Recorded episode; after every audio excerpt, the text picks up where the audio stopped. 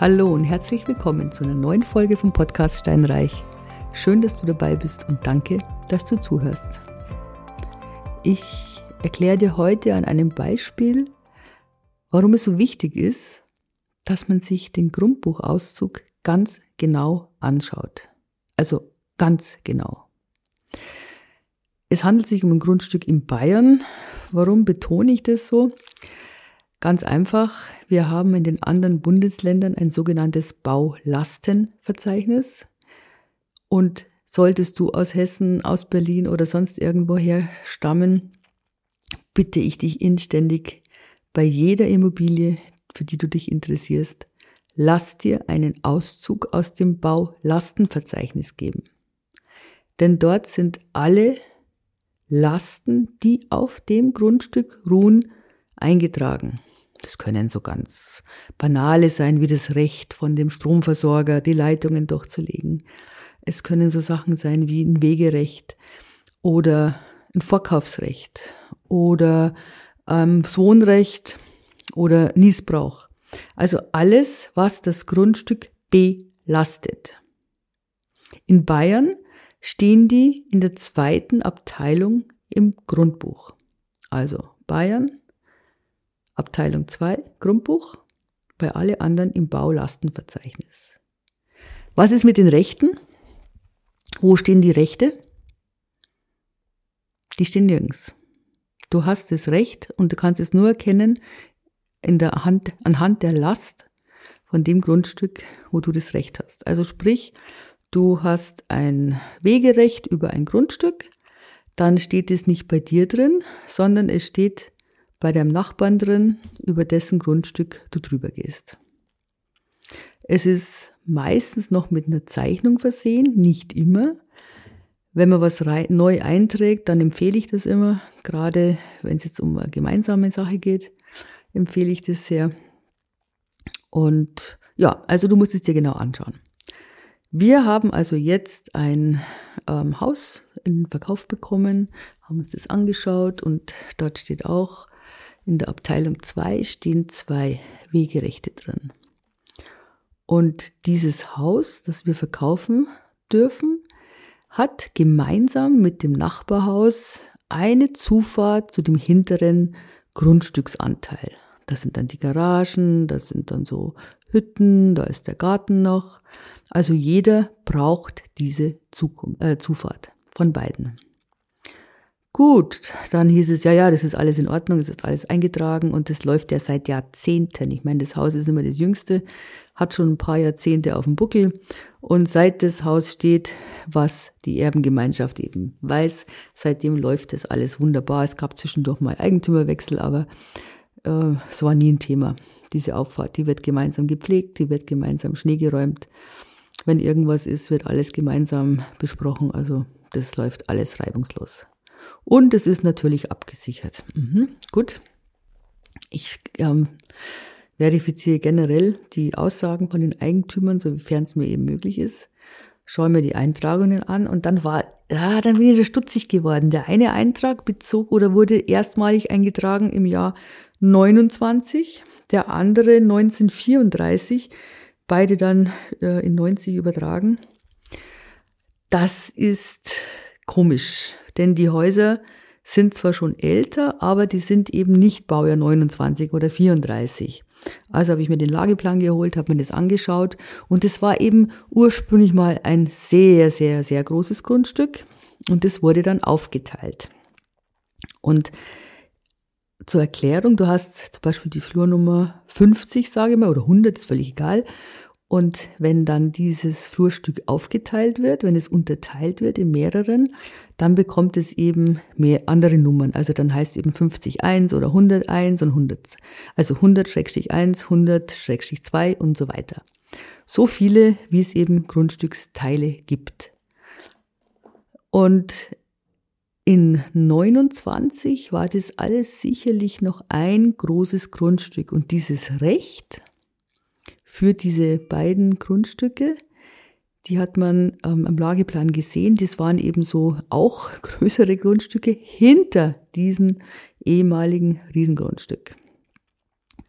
Und jetzt hat man gesehen, okay, das Grundstück ist mittlerweile aufgeteilt in acht kleinere Grundstücke und einem Weg. Und dieser Weg führt genau zu diesen beiden Grundstücken, die dieses Recht haben, quasi für, dieses, für die dieses Wegerecht eingetragen ist. Das heißt im Klartext, dieser Eintrag ist für dieses Teilgrundstück obsolet. Ja, das hat überhaupt keine Bewandtnis, keine Bedeutung. Es ist ein kleines Grundstück.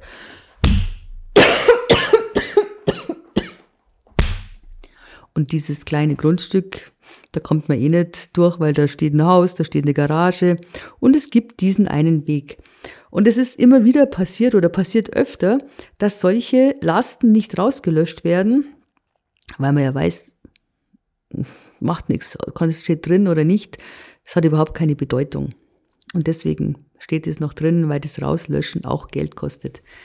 Ich kann mich erinnern, ich habe mal ein Grundstück verkauft, wirklich mitten in einer Stadt, in der tatsächlich noch ein Weiderecht für die Stadt eingetragen war. Also ganz Vogelwild. Es stand gerade, dass die Kühe nicht dabei standen, die Kuhsorten. Also dieses Recht wurde dann auch rausgelöscht von dem neuen Käufer. So, also zurück zu unserem Fall. Das war also jetzt klar, dass dieses äh, Wegerecht, dass das obsolet war für diese beiden Grundstücke. Und damit war aber das Problem noch nicht gelöst mit dieser Auffahrt, weil wenn jetzt das andere Grundstück kein Recht hat, also der Nachbar nicht das eingetragene Recht hat zu fahren, drauf zu fahren, dann hat höchstwahrscheinlich unser Grundstück oder unsere Grundstückseigentümer auch nicht das Recht, das Nachbargrundstück zu befahren. Das heißt, diese Auffahrt, die ist überhaupt nicht erwähnt. In keinem der beiden Grundstücke. Natürlich muss man sich das ja anschauen, weil, wie gesagt, die Rechte stehen ja nicht drinnen. Dann sind wir also zum Nachbarn rüber.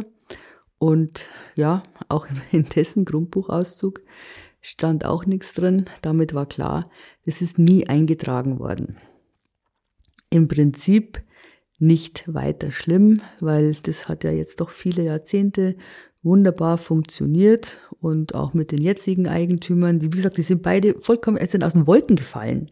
Die dachten immer, ja, ja, es ist alles gut, das bezieht sich auf das.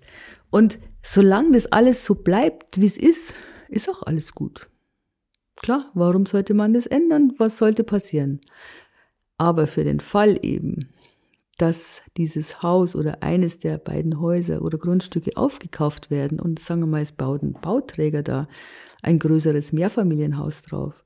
Und er braucht genau diesen Teil der Auffahrt noch für einen Garten, weil er macht sowieso eine Tiefgaragen, Zufahrt oder sonst irgendwas, dann interessiert es den nicht, ob da eine gemeinsame Auffahrt besteht oder nicht.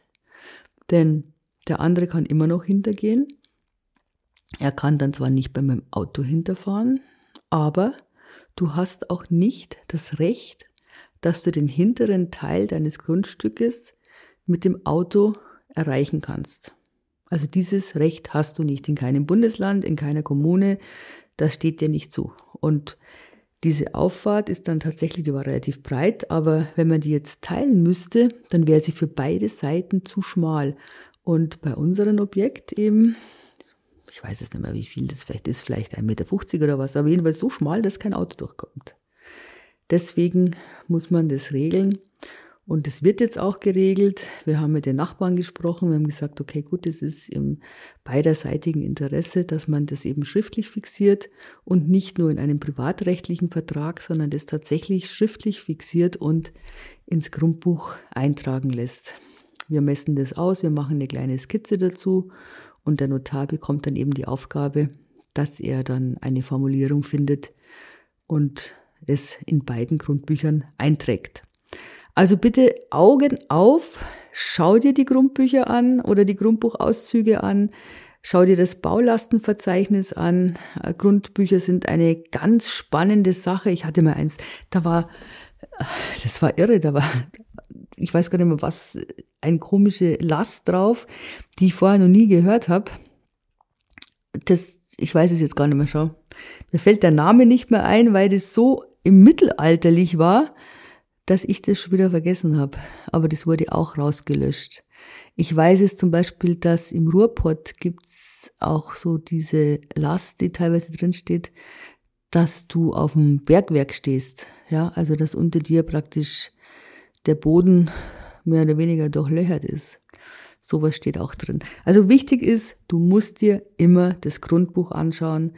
Schau dir immer die Abteilung 2 an in Bayern und ansonsten schaust du dir das Baulastenverzeichnis an. Wer mehr darüber erfahren möchte, kann natürlich ja gern zu mir ins Coaching kommen. Da besprechen wir das auch immer ganz ausführlich und intensiv. Wichtig ist mir, dass du das weißt und drauf schaust. In diesem Sinne einen wunderschönen Tag noch und bis zum nächsten Mal. Tschüss.